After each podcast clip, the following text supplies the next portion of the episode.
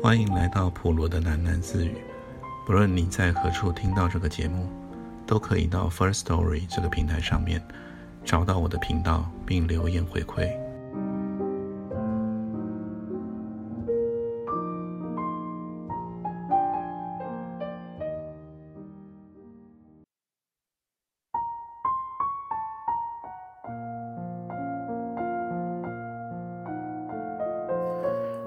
这头。还真是痛啊！辛先生喃喃自语。他徒劳无功地灌下了整杯黑咖啡，慢慢地收拾了器具。的确是一向被误解了。辛先生想着，大家全都猜错了，以为他在闹着什么义气，在跟谁进行精神对抗，甚而假设他的心情不良与妹妹既然必然大有关系。猜到哪儿去了呢？若是一个人有所转变，就真的归纳得出单一的影响因素吗？就让你们猜到吐血而亡吧。辛先生在心里面这样轻快的独白。我已经倦了，厌了，累得不想再应付，没有力气再扮演一个好好先生，真是遗憾。这算是诸位的严重损失吧。辛先生在办公桌上找书，刚刚读的是哪一本呢？七八本传记横陈在他的案头，每一本都读了一半，都是一些赫赫有名，但是声名狼藉的大人物，每一本都深获辛先生的欢心。他觉得再也没有比人物传记更好看的书了。可以让人读得入戏，同时又保持怀疑，怀疑当事人的坦白程度，也怀疑公平中的是非曲直。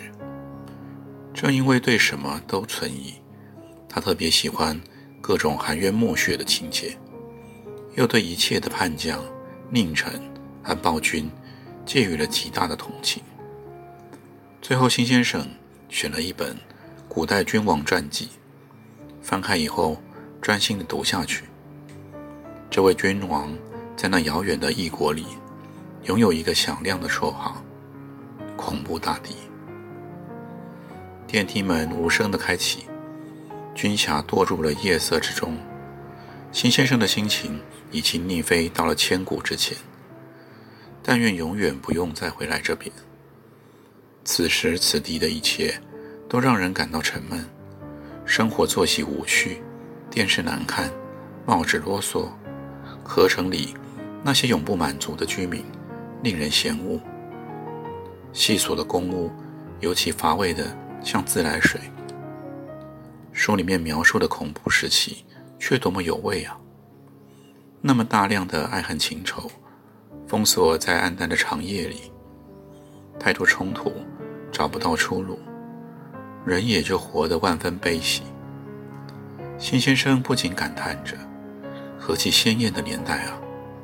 那才是英雄的苗圃，传奇的暖房，连花儿都野蛮地加了倍。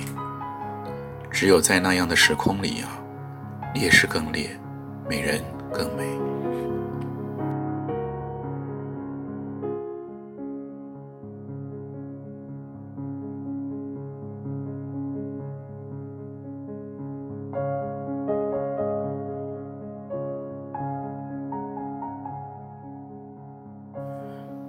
君夏茫然地堕入了夜色中。他已经错过了晚餐的时间，但是无妨，他很习惯挨饿，他知道该怎么停止饥饿。君夏在路灯下独行的身影忽然隐没不见，他已离开了人行道，踏着泥路走向了黑暗中人迹罕至的地方，来到花房旁的树影之间。他见到房里果然还灯火通明，娟霞熟练地从玻璃幕外一闪而过，绕到花房的侧边。这儿有一扇纱窗，几乎从不掩上，望进去室内角度极佳，他知道辛小姐每天到了这个时候都有一个怪习惯，她会在整片的金陵藤的掩护后面冲凉。一串串的金灵藤的空隙之间，依稀见到辛小姐已褪去了衣衫，正用花洒淋浴中。她以一根很可爱的小木簪，将长发盘在了脑后，还是有几揪头发垂了下来，蜿蜒地爬过了脖子曲线，直到酥胸之前，从那儿再往下，几丛盛开的金铃花。正好挡在了最致命的地方。窗外的军霞不停地轻抚游动，寻找更优良的视野。他的右手拳握得青筋毕露，这次手术刀已经捏在了手里，人刀已经合体。四季埋伏中，军霞却不禁站直了身躯，满头雾水，傻了。他见到花房外还有另外一个人，也在观赏这一幅美人出浴图，只是偷窥的技术非常失败。那人直接紧贴在入口处的纱门上，整张脸压在了纱幕上面，几乎变了形。君霞眯眼一瞧，认出来是那个笨孩子，很笨的大男生，随着他的母亲迁来了合成。已经十七八岁了，还整天黏在妈妈身旁。他的青春肉体发育良好，只是智力始终停留在幼稚园的阶段。这孩子叫什么名字呢？似乎被大家取过不少绰号。君霞记得有些人喊他傻弟。花洒的水流声已经中断，辛小姐的倩影从金陵藤的幕后消失了。只在裸体上罩着一件难用的大衬衫。辛小姐在整片蔷薇丛边乍现芳踪。她迅速地靠近了门口，一把拉开了纱门，傻弟跌了进花房。你在做什么？啊？辛小姐气呼呼地问道。傻弟满脸通红，他在大脑中遍寻不着狡赖的借口。下面却很诚实，裤裆里已经招供出雄勃的外观。傻弟说不出话来，即使不是这么紧张，他也很难编造出完整的句子。不要怕，跟我说你在做什么。辛小姐浑身淌着水，态度坚决。你干嘛一直后退呀？我很可怕吗？辛小姐上前一步，傻弟就退了两步，一副很常挨揍的样子。现在傻弟已经被他逼到了角落，退无可退。哐当一声，他的背抵住了一把花杵。我不可以靠近女生啊！傻弟可怜兮兮地说：“为什么不可以啊？我不可以靠近女生。”因为我说话会喷口水，这整句倒是流利的训练有素。原来是个傻子。辛小姐偏着头端详他，一双妙目眨了又眨。最后她说：“可是我又不是女生啊，我是一个姐姐。”傻弟顿时松了一口气。辛小姐已经不再发怒了。上下仔细地瞧他，问道：“你的胳膊怎么啦？怎么肿成这样？”蜜蜂啊，蜜蜂咬。昨天。啊？你擦过药了没有啊？痛不痛？这里呀。傻弟却指着自己的左脸颊，认真的说：“这里痛痛啊？不会吧？”蜜蜂连你的脸也叮啊！傻弟马上红了眼眶，告状道：“有人打我这里呀，打我巴掌。昨天。哦，好坏的人啊！真是不幸的昨天。来，我帮你看看脸。沙迪往后又想开溜，但是背后已经没有退路了。辛小姐一只手爱上他的年轻紧实的作家，轻轻的抚慰说：“这个世界上啊，有很多人会对你很坏哦。其实他们不是故意的，他们啊只是很害怕，他们不知道怎么去爱别人。但是我们不一样哦，所以啊，我们要很勇敢，我们的脸也不怕痛哦。”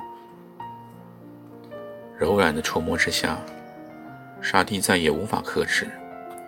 他张开了双臂，声色又粗鲁地抱上前去，胸膛贴上了他的乳尖。辛小姐微感不妙，已经挣脱不开了。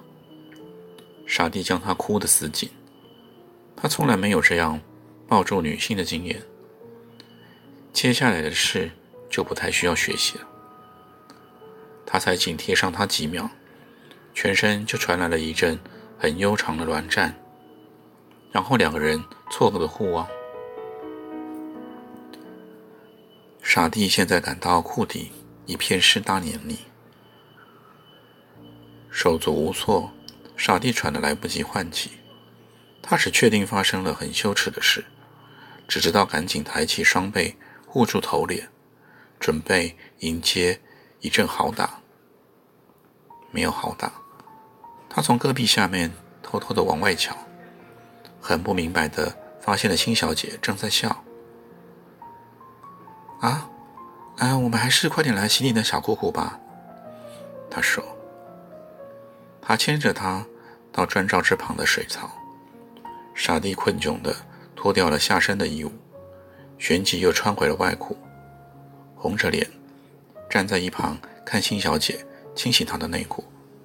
他一边轻哼着歌，那边是纱窗外的军霞，望不见的角度。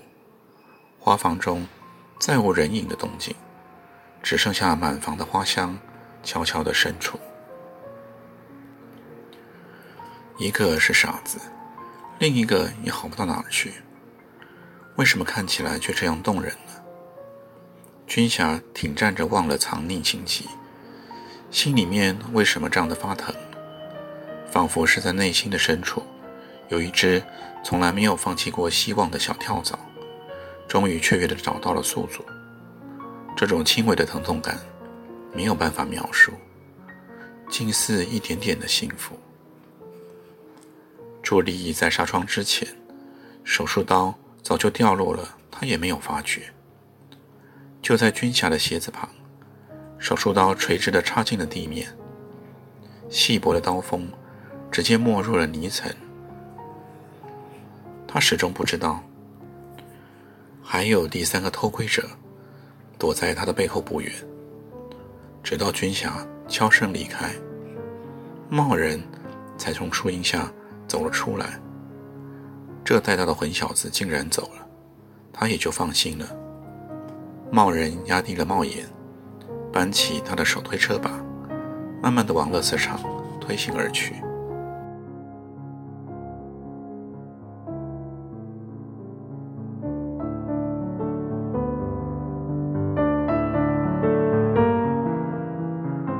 今天就先听到这里，我们改天见。